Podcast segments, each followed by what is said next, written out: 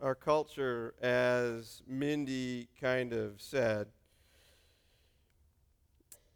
can focus a little bit and perhaps encourage complaints. I think there's other aspects of our culture, like in individualism and you could say capitalism, that have developed so many good things, right? People beginning their own businesses, people developing organizations. And what happens with capitalism is if your business is good, it grows. So, what people want to do then is to find out what's wrong, what isn't working. And so then they have feedback response loops to find out if some service was not very good that they received so they can maybe train their employees a little bit better. And, and they, they work to adjust some processes that seem to be cumbersome so that the product can be brought to the shelves a little bit easier and perhaps at a, at a better price. All these feedback loops, customer service departments that we can contact and give our opinion or relay how things have happened. It's developed a high level and high value of customer satisfaction.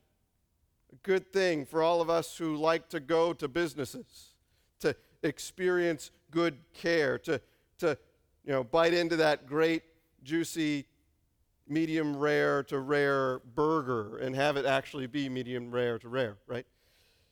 Businesses developing those opportunities, there's a good thing. But I think there's this negative side to this feedback loop, this desire to always give commentary on something that we experience that has become a part of our culture.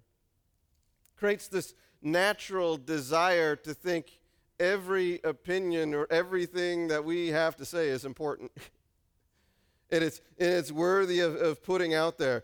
Um, and I think the internet has exacerbated this for us you can, you can come across complaints in commentary on just about anything.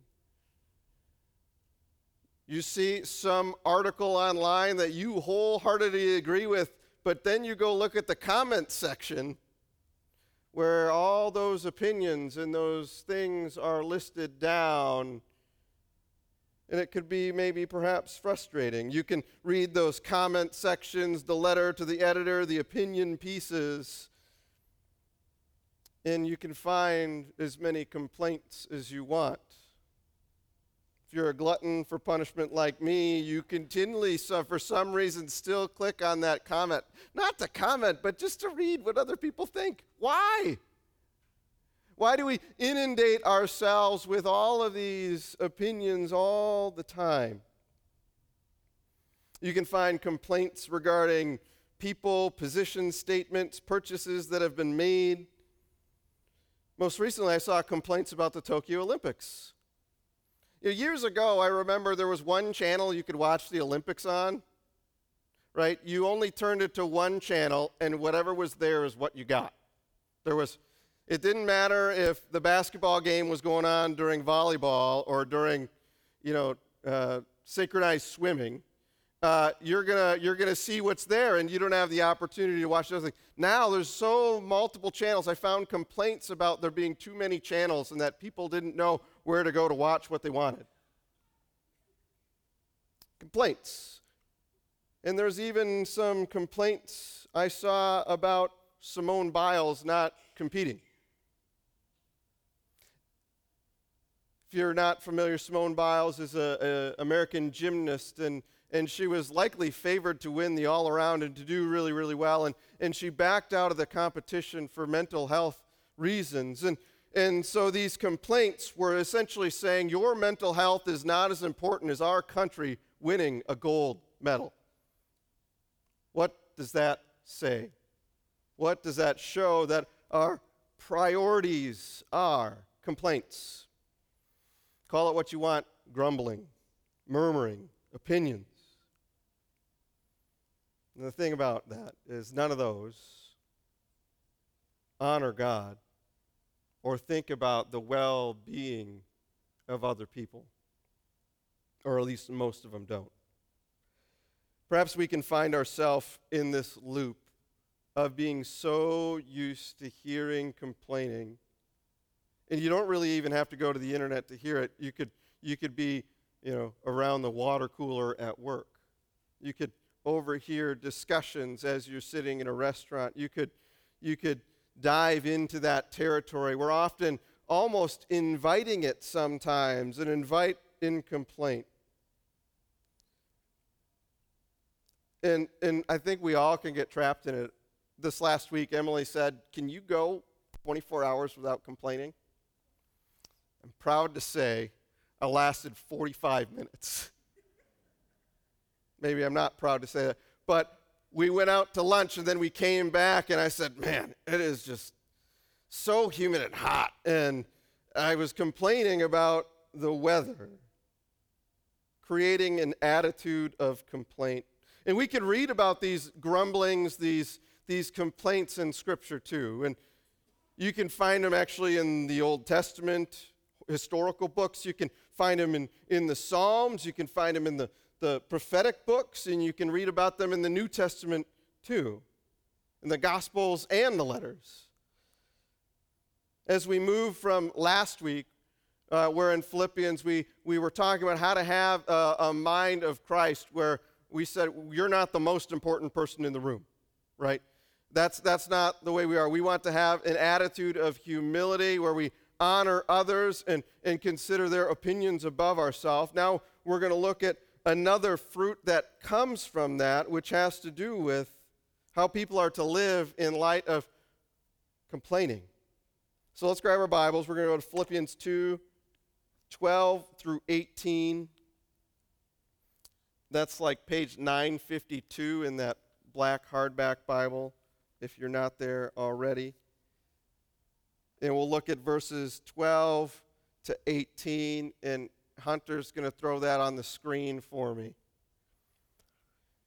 Therefore, my dear friends, as you have always obeyed, not only in my presence, but now much more in my absence, continue to work out your salvation with fear and trembling. For it is God who works in you to will and to act according or order in order to fulfill his good purpose. Do everything without grumbling or arguing, so that you may become blameless and pure, children of God without fault in a warped and crooked generation. That's a reference back to uh, the Old Testament there. Uh, then you will shine among them like stars in the sky as you hold firmly to the word of life. And then I will be able to boast on the day of Christ that I did not run or labor in vain. But even if I am being poured out like a drink offering on the sacrifice and the service coming from your faith, I am glad to rejoice with all of you. So you too should be glad and rejoice with me as Paul explains what it means to live that life that's worthy of Christ. That's from the first chapter. He, he gets into this humility aspect and he gets into this emulating of Christ. And now he says, work out your salvation in a way where you're not grumbling. Now, I want to just take a side note here. The work out your salvation does not mean your salvation is based on your work, the things you do. Your salvation is not based on your work, it's based on the work of Christ, and then the response to that is the work that Christ does through us, right? And so that doesn't mean you work for your salvation. We respond to it, and God works through us. And so we're supposed to do all of this, all of this response to God, all of this living throughout life without grumbling. You know, the only other time Paul uses this phrase is actually in 1 Corinthians, where, where um, you know, he cites that there's grumbling of the Israelites. So, likely right now, he's referring back to the Israelites, saying, Don't live and don't fall short the way that the Israelites did when they were in the wilderness. Don't, don't go to that grumbling place where you're unable to see the work of God or maybe even be open to what God is doing in a specific situation. So let's hear for a moment some of these sections of the Old Testament that focus on the grumbling of the Israelites. To give you kind of a context, after Moses was used by God to, to lead the people out of slavery in Egypt, they, they would experience amazing acts of God, uh, but they would also um, they would also grumble.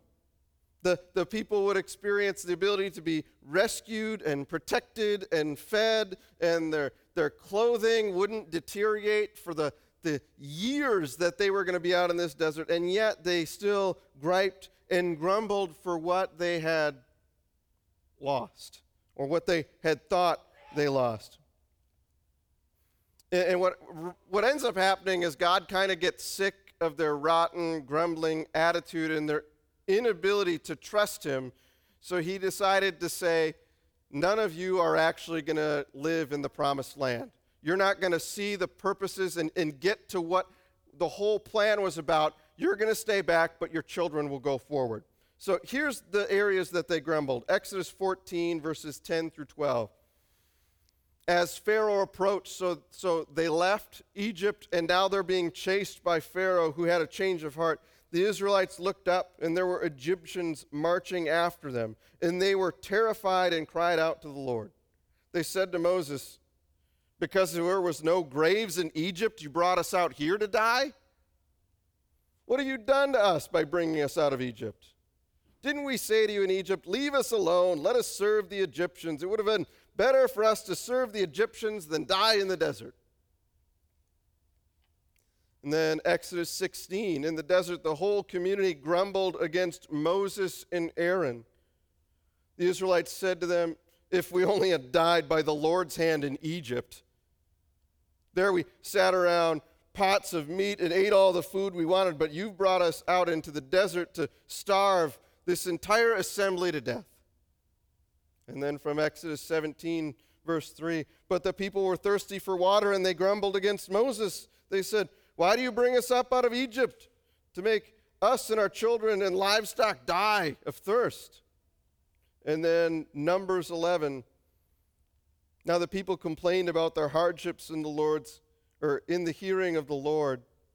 And when he heard them, his anger was aroused. Then fire from the Lord burned among them and consumed some of the outskirts of the camp. This, this is the heritage of grumbling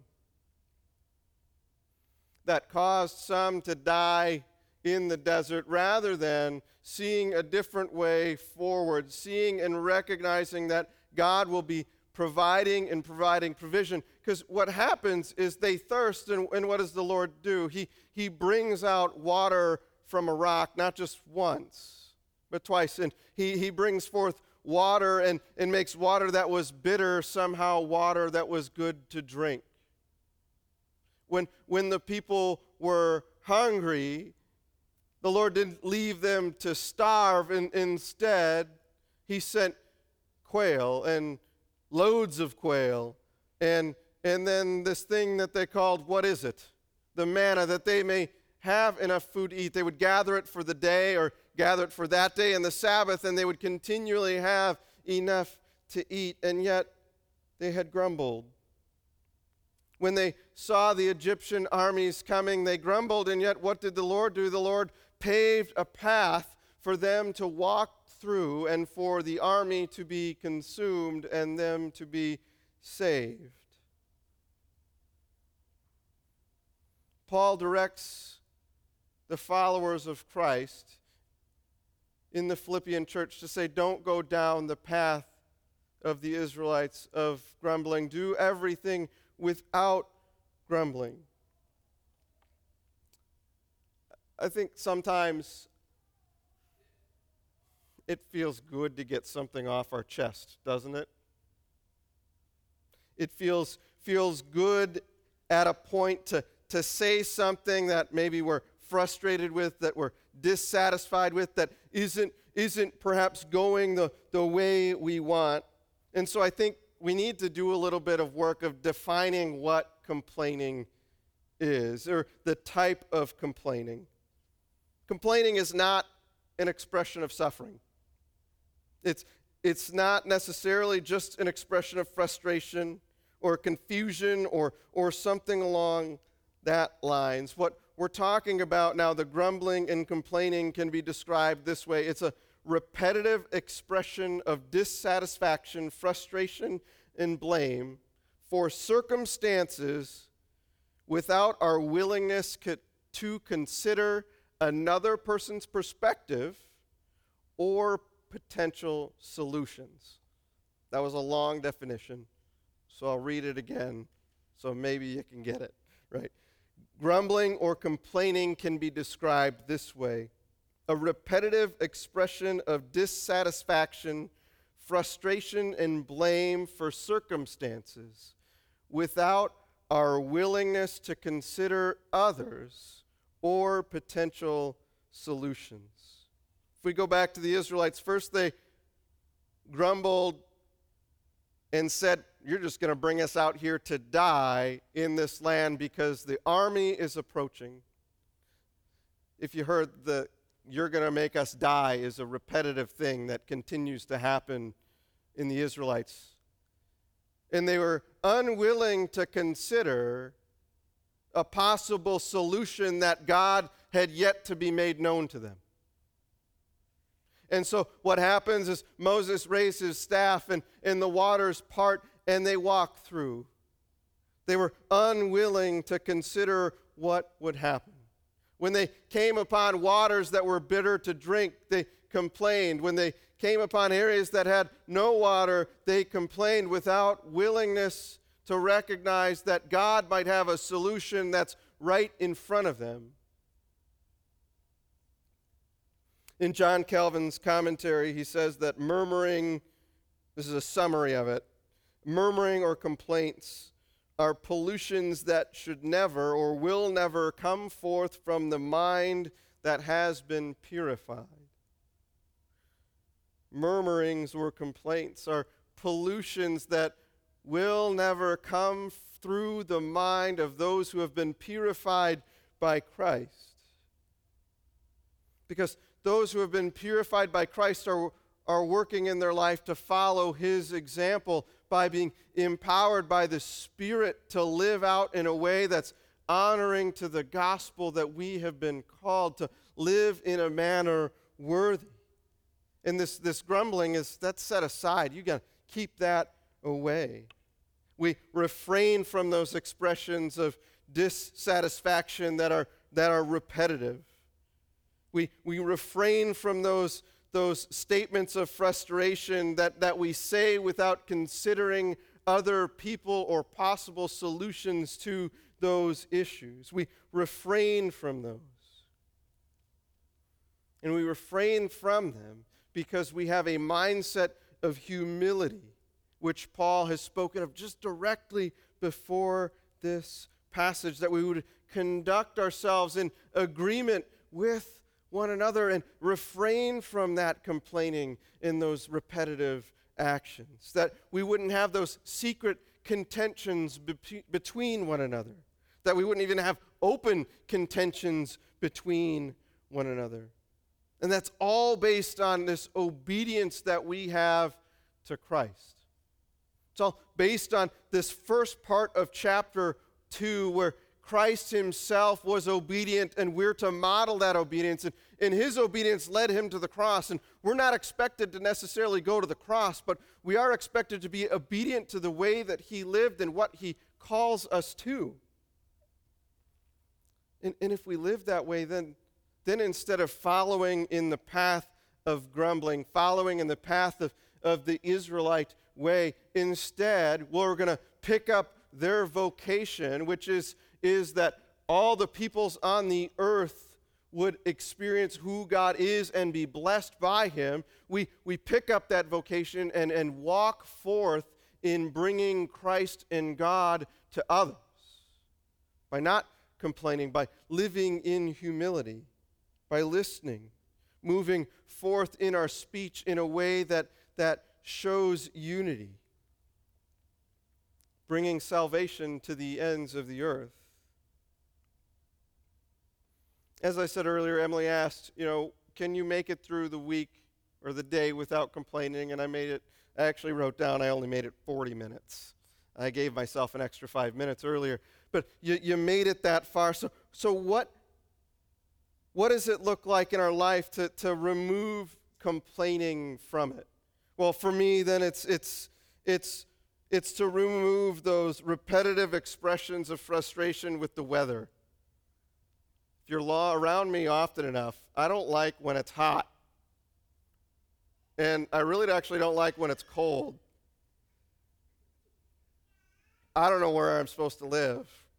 But I'm supposed to get rid of those repetitive statements of frustration because I'm not considering others in that.